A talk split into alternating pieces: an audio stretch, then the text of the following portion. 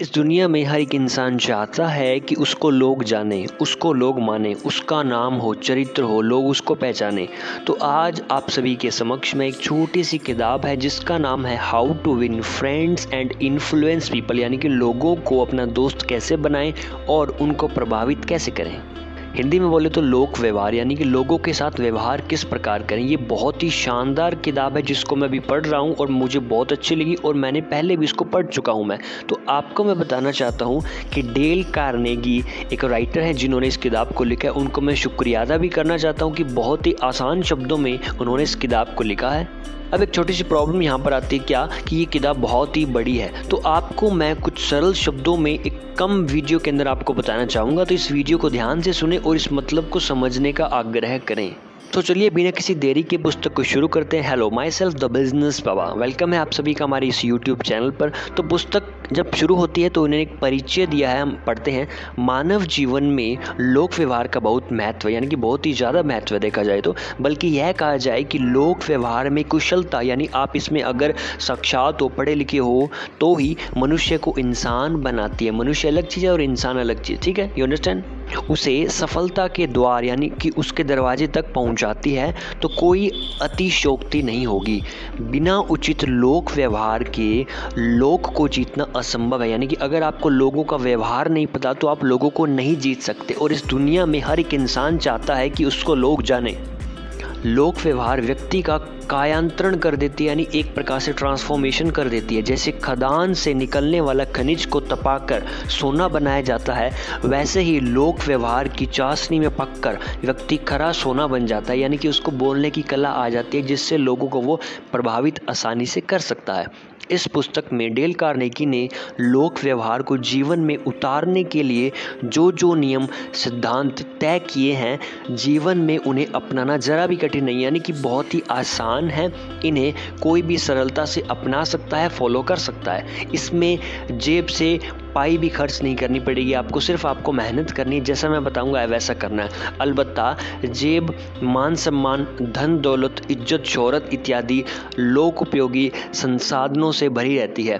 क्यों ना इस सद्गुण को जीवन में अपनाया जाए, आज से ही शुरू करें। अब डेल करने जी यहाँ पर कुछ सामान्य नियम बताए हैं, जिसे हम कहते हैं लोक व्यवहार के नियम। ठीक है तो पहला नियम है, हम आपको कंटिन्यूसली बताऊँगा, आप सुनते रहिएगा ध्यान से। पहला, अपनी बातों को नाटकीय अंदाज में पेश करें और चमत्कारी परिणाम देखें यानी कि जब आप बात करते हो तो इस प्रकार आपको बात करनी है, जैसे कि आप किसी नाटक के अंदर, एक शो के अंदर परफॉर्म कर रहे हो। उससे सामने वाले को ऐसा लगेगा कि यार बहुत ही इंटरेस्टिंग उसको फैक्ट यहाँ पर दिखेगा। अगला पॉइंट अपनी सभी गलतियाँ और कमियाँ गिनाने के बाद ही किसी की कमियाँ गिनाएँ। हम अक्सर उल्टा करते हैं। सामने वाले की गलती को पहले हम लेकर आते हैं कि आपने ये गलत किया, आपने ये सही नहीं किया, बल्कि ऐसा नहीं करना, इसका उल्टा करिए। सबसे पहले अपनी गलती गिनाइए कि यार मैंने यहाँ पर ये चीज़ गलत की। अगर मैं इसे सही करता तो हो सकता था परिणाम अच्छे होते। तो सबसे पहले अपनी गलतियाँ और अपनी कमियाँ गिनाएँ।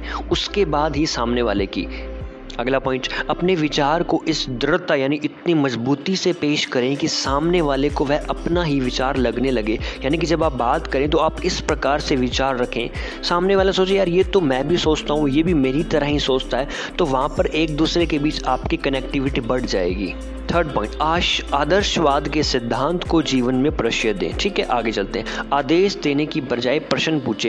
या जब आपको लगता है कि, यार, ये सामने वाला मेरी बात नहीं मान रहा तो आप उससे क्वेश्चन पूछिए कि, जनाब अगर मान लीजिए आप ये काम करते हो तो इससे आपको क्या क्या फ़ायदे होंगे? तो आपने क्वेश्चन पूछा। तो क्वेश्चन के जवाब में वो खुद बोलेगा कि, यार, ये करूँगा तो ये फ़ायदा होगा। बल्कि आप उसे ये बोल रहे थे पहले कि, नहीं नहीं, देखो, ये करना चाहिए। तो ऐसा कोई भी नहीं करेगा। कोई भी किसी की बात को फॉलो ऐसा ही नहीं करता। ठीक है? तो आपने क्या करना है? आदेश नहीं देना, सामने वाले से प्रश्न पूछना है। आगे। ईमानदारी के साथ सामने वाले इंसान का नज़रिया समझने की कोशिश करें। यानी आप जिससे बात कर रहे हैं, आपने उसका विज़न नज़रिया को अंडरस्टैंड करना है, क्योंकि आपका नज़रिया हो सकता है अलग हो और सामने वाले का भी अलग हो तो आपने उसके नज़रिए से सोचना है कि वो बंदा क्या बोल रहा है। अगला पॉइंट ईमानदारी के साथ सामने वाले को उसका दृष्टिकोण यानी कि विजन प्रस्तुत करने का अवसर दें और उसके विचारों तथा इच्छाओं के प्रति सहानुभूति दिखाएँ। यानी कि जिस प्रकार के वो विचार रखता है, चाहे वो नेगेटिव है पॉजिटिव है न्यूट्रल है, जो भी है, जो भी उसकी इच्छा है, उसके प्रति सहानुभूति दिखाइए कि यार, ये बंदा सही बोल रहा है। क्यों? क्योंकि उसके हिसाब से तो ये बात सही है ना। मेरे हिसाब से हो सकता है ये बात अलग हो या गलत हो, क्योंकि उसका विज़न और आपका विज़न अलग अलग है तो उसके विचार भी अलग होंगे आपसे। ये तो बात स्पष्ट है। तो आपने अपने सहानुभूति निभाते हुए उनके विचारों को समझना है। आसान शब्दों में कहूँ तो उस बंदे ने जो चश्मा पहन रखा है, जिस कलर का, विज़न का चश्मा, ठीक है दृष्टिकोण का, उस चश्मे को आपने पहन के देखना है कि ये बंदा किस प्रकार इस चीज़ को सोच रहा है। कि एक ही सिचुएशन हर इंसान के लिए अलग अलग होती है, ठीक है? हर सिचुएशन अलग होती है। मैं आपको बोलूँ कि आप दस के का वेट उठाएँ, पाँच लोगों को मैं खड़ा करूँ लाइन में तो हर बंदा अलग अलग फील करेगा। एक बंदा बोलेगा, ये तो बहुत आसान था। एक कहेगा, थोड़ा मुश्किल था। एक कहेगा, मेरे से बिल्कुल भी नहीं हो रहा। और एक कहेगा, मेरे तो बस की बात ही नहीं है। तो ये क्या थी? सिचुएशन सेम थी, बाहर सेम था, लेकिन अलग अलग पर्सनस की अलग अलग थिंकिंग अलग अलग उनकी क्षमताएँ थी, जिस हिसाब से उन्होंने रिप्लाई किया।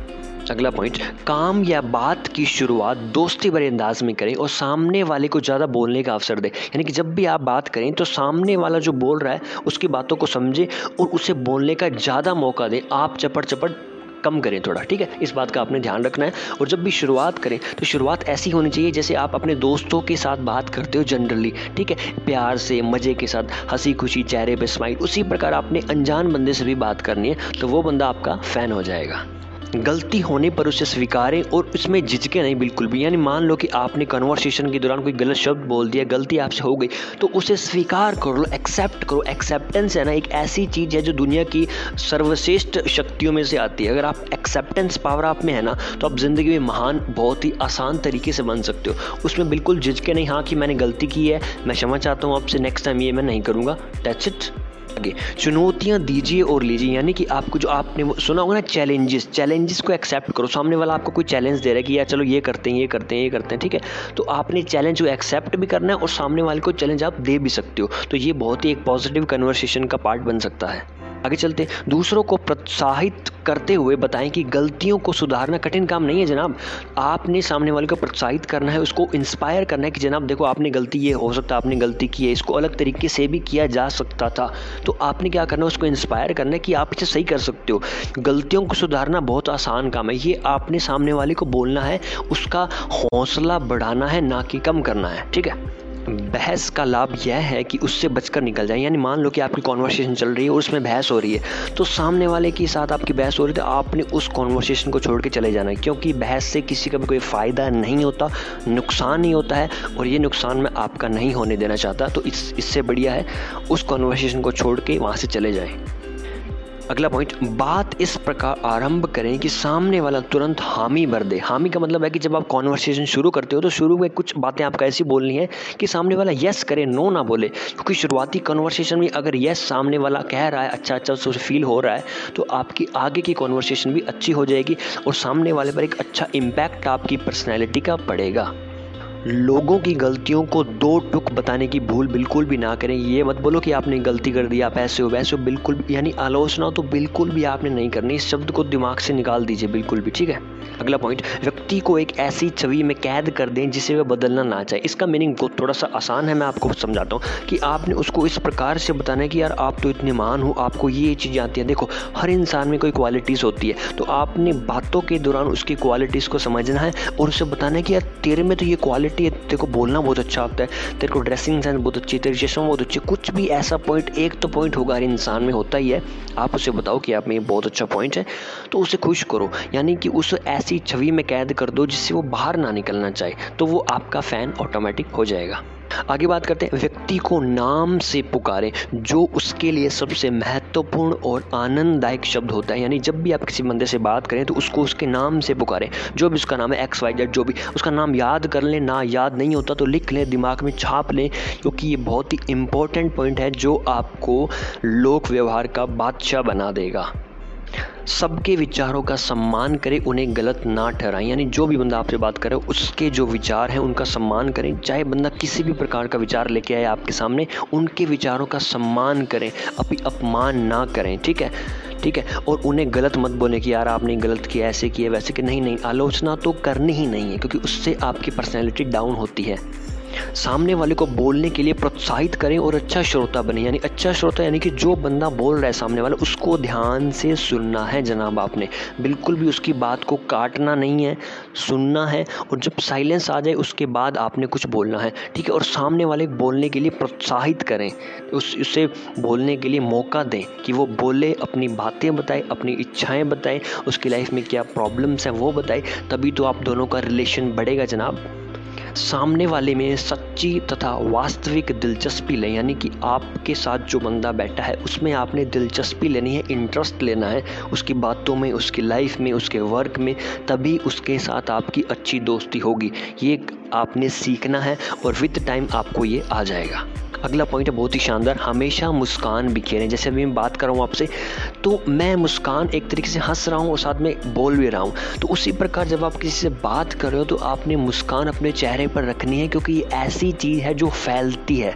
जैसे कि आपको पता कोविड था तो कोविड एक से दूसरे में फैलता था ना, उसी प्रकार मुस्कान, ये पॉजिटिव चीज़ है जो बहुत ही जल्दी फैलती है। आप हंसोगे ना, सामने वाला ऑटोमेटिक हंस देगा। तो वहाँ से क्या होगा, एक जो सफोकेटिंग इन्वायरमेंट था, वो टूट जाएगा और एक पॉजिटिव इन्वायरमेंट फैल जाएगा। अगला पॉइंट हमेशा सच्ची तारीफ़ से अपनी बात की शुरुआत करें। यानी जब भी आपने बात की शुरुआत करनी है तो शुरुआत में कुछ ऐसा पॉइंट आपने बोलना है जिससे सामने वाले की तारीफ़ हो। और वो तारीफ़ झूठी नहीं होनी चाहिए, एकदम सच्ची तारीफ़ होनी चाहिए। वो गुण, वो एक आधा गुण हर इंसान में होता है जनाब। हर इंसान में एक गुण तो ऐसा होता है जिसकी हम सच्चे दिल से तारीफ़ कर सकते हैं। तो आप खुले दिल से उसकी तारीफ़ करें बिल्कुल भी। और अगला पॉइंट है हर सुधार की खुले दिल से तारीफ़ करें। अगर मान लो सामने वाले ने कोई जीवन में सुधार किया है और आपको पता चल गया इस बंदे ने ये चीज़ सुधारी है, पहले ऐसा था, आज ऐसा है तो आपने खुले दिल से तारीफ़ करनी, पूरी जान लगा देनी उसकी तारीफ़ करने में। क्योंकि जब आप तारीफ़ करोगे ना तो सामने वाला आपकी तरफ़ ऑटोमेटिक अट्रैक्ट होगा। क्योंकि तारीफ़ सुनना जनाब हर किसी को पसंद है, हर किसी को। इस दुनिया में कोई भी इंसान ऐसा नहीं है जिसको तारीफ़ सुनना पसंद ना हो। ये बात अपने दिमाग में छाप लीजिए। आगे एक हेडिंग आती है। मैंने कुछ जो पॉइंट्स आपको बताने थे, वो मैंने बता दिए हैं। अब आगे चलते हैं थोड़ा सा। इस पुस्तक से अधिक अधिक लाभ लेने के तरीके, यानी इस पुस्तक से मैक्सिमम आप लाभ कैसे ले सकते हो? तो इन्होंने कुछ दो तीन पेजेस में बताए हैं। मैं आपको सुना देता हूँ। बहुत ही अच्छी बातें हैं, बहुत ही ज़्यादा इफ़ेक्टिव है। मैं फॉलो कर रहा हूँ मुझे रिज़ल्ट भी आ रहे हैं। तो आपको भी यही रिकमेंड करता हूँ कि जैसा इसमें लिखा है ना, वैसा आँखें बंद करके आपने फॉलो करना है ब्लाइंडली यदि आप इस पुस्तक से अधिक से अधिक लाभ उठाना चाहते हैं तो एक अपरिहार्य एवं किसी भी नियम अथवा विधि से अत्यधिक महत्वपूर्ण शर्त का होना आवश्यक है।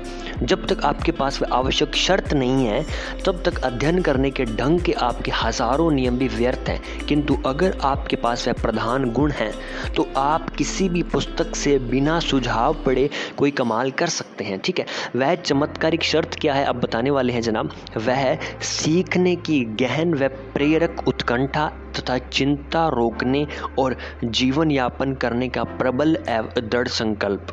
सिंपल भाषा में अगर आपको मैं बताऊँ तो आपके अंदर एक दृढ़ संकल्प होना चाहिए, एक डेडिकेशन होना चाहिए कि मैंने इन चीज़ों को समझना है और लागू करना है ज़िंदगी में और सीखने के अंदर इच्छा होनी चाहिए आप में। क्योंकि देखो सिंपल सी बात है, आपने लाइफ में ग्रो करना है और ग्रो करने के बहुत सारे तरीके होते हैं। उनमें से एक तरीका है रीडिंग यानी बुक के अंदर जो बातें लिखी हैं, उनको फॉलो करना, समझना। तो ये भी आपकी लाइफ का एक पार्ट है तो आप बिल्कुल दिल से इस चीज़ को फॉलो करें, चाहे स्मॉल छोटी मात्रा में करें, लेकिन कौन कॉन्टीन्यूसली फॉलो करें। ऐसी उत्कंठा का विकास आप कैसे कर सकते हैं? आप अपने आप को निरंतर स्मरण, यानी कि याद दिलाते रहकर कि यह सिद्धांत कितने प्रमुख है, यह कर सकते हैं, यानी कि मैं कर सकता हूँ। अपने सामने एक चित्र खींचिए कि उन सिद्धांतों का प्रभाव आपको वैभवपूर्ण और अधिक सुखी जीवन बताने में किस प्रकार सहयोग करेगा। यानी कि जब आप बुक पढ़ रहे हो तो आप ये देखो कि ये मेरी लाइफ में कहाँ पर ये चीज़ फॉलो होगी, कहाँ पर मैं इस चीज़ का इस्तेमाल कर सकता हूँ। मन ही मन दोहराते रहिए कि मेरे मस्तिष्क की शांति, मेरा सुख, मेरा स्वास्थ्य और संभवतः आगे जाकर मेरी आय, यानी मेरी इनकम भी बहुत हद तक इस पुस्तक में बताए गए पुरातन, यानी कि पुराने सहज एवं निरंतर सत्यों की प्रयोगों पर निर्भर करती है। प्रत्येक अध्याय को पहले जल्दी जल्दी सरसरी निगाह से पढ़ पढ़ जाइए, ठीक है? आपको शायद अलग अध्याय पढ़ने का लोभ हो जाए, किंतु ऐसा मत कीजिए, यदि आप केवल मनोरंजन के लिए पढ़ रहे हैं तो बात दूसरी है, किंतु यदि आप चिंता का निवारण कर, जीवन यापन करने के लिए पढ़ रहे हैं तो प्रत्येक अध्याय को सांगो पांग दोहरा लीजिए, यानी कि बार बार बार बार रिपीटिशन करना ताकि वो आपकी हैबिट में आ जाए, और हैबिट में आएगा, तभी इसका इफ़ेक्ट आपको अपनी लाइफ में देखने को मिलेगा। आगे चलकर इससे आपके समय की बचत होगी और उसका परिणाम भी निकलेगा। अगला पॉइंट पढ़ते समय पढ़ी हुई सामग्री पर विचार करने के लिए बार बार रुकते जाइए। आपको रुकना है। कुछ पढ़, एक पैराग्राफ पढ़ लिया, रुक जाइए। एक पेज पढ़ लिया, रुक जाइए। मन ही मन सोचिए कि प्रत्येक सुझाव, यानी जो सजेशन इस बुक में लिखा है, का प्रयोग आप कब और कैसे कर सकते हैं? इस प्रकार का पढ़ना जल्दी पढ़ने से कहीं अधिक सहायक होगा। यानी कि आपने थोड़े समय बाद रुकना है और सोचना है कि आप इस चीज़ का इस्तेमाल कहाँ करेंगे। लाइफ में कैसे करेंगे? यानी पढ़ना है, सोचना है, पढ़ना है, सोचना है, पढ़ना है, सोचना है, लगातार नहीं पढ़ना कोई भी चीज़ को, ठीक है? अगला पॉइंट पढ़ते समय अपने हाथ में पेंसिल लाल पेंसिल या पेन रखिए, ठीक है? और जब कभी आपको ऐसा सुझाव पड़े कि आपको लगे कि उसका उपयोग आप कर सकते हैं, वैसे ये पॉइंट तो जिनके पास बुक है, वो इस्तेमाल करिए। मैं आपको बता देता हूँ कि इसमें क्या लिखा है। तो उसके पास एक लकीर खींचिए, यानी कि जो भी पॉइंट आपको लगे कि ये बेस्ट है, उस पर लकीर खींचिए। ये कोई पॉइंट आपको लगे कि ये बहुत ही अच्छा है तो उस पर double click double star three star five star बना दीजिए। यानी कि यह है कि जब आप बुक को रिपीट करोगे तो आपका ध्यान ऑटोमेटिक वहाँ पर जाएगा, जहाँ पर आपने निशान ऑलरेडी लगा रखे हैं। आगे डेल कार्नेगी जी कहते हैं, मैं एक ऐसे व्यक्ति को जानता हूँ जो पंद्रह वर्ष से एक बड़ी इंश्योरेंस कंपनी का मैनेजर है।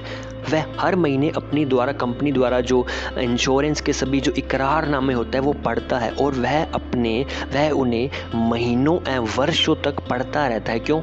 इसलिए कि उसने अनुभव से, अपने एक्सपीरियंस से यह सीखा है कि उन इकरारनामों की शर्तों को ठीक ठीक याद रखने का यही एक तरीका है। यानी कि जब आप उस चीज़ को बार बार पढ़ते हो तो आपके दिमाग में वो सेट हो जाता है और यही एक रास्ता है जिससे आपकी हैबिट का निर्माण होता है। अगला पॉइंट एक बार मैंने पब्लिक स्पीकिंग पर एक पुस्तक लिखने में लगभग दो वर्ष बिता दिए, फिर भी अपनी पुस्तक में जो कुछ भी मैंने लिखा था, उसे याद रखने के लिए उस पुस्तक को समय समय पर मुझे पढ़ते रहना पड़ता था। जिस शीघ्रता से हम बातों को भूल जाते हैं, उस पर कभी कभी तो आश्चर्य होता है। तो ये बात प्रैक्टिकल है। देखो जनाब, जिस बंदे ने किताब लिखी है, वो खुद कह रहा है कि मैं उसको भूल गया लिखने के बाद में। तो ये कितनी बड़ी बात है। यानी हमको तो इसको बार बार पढ़ना है, तभी हमारी हैबिट का निर्माण होगा और तभी हमें उससे रिज़ल्ट देखने को मिलेंगे। इसलिए यदि आप इस पुस्तक से वास्तविक तथा स्थायी लाभ, यानी कि परमानेंट लाभ प्राप्त करना चाहते हैं तो यह मत समझिए कि एक बार इसे सरसरी निगाह से देख लेना पर्याप्त है।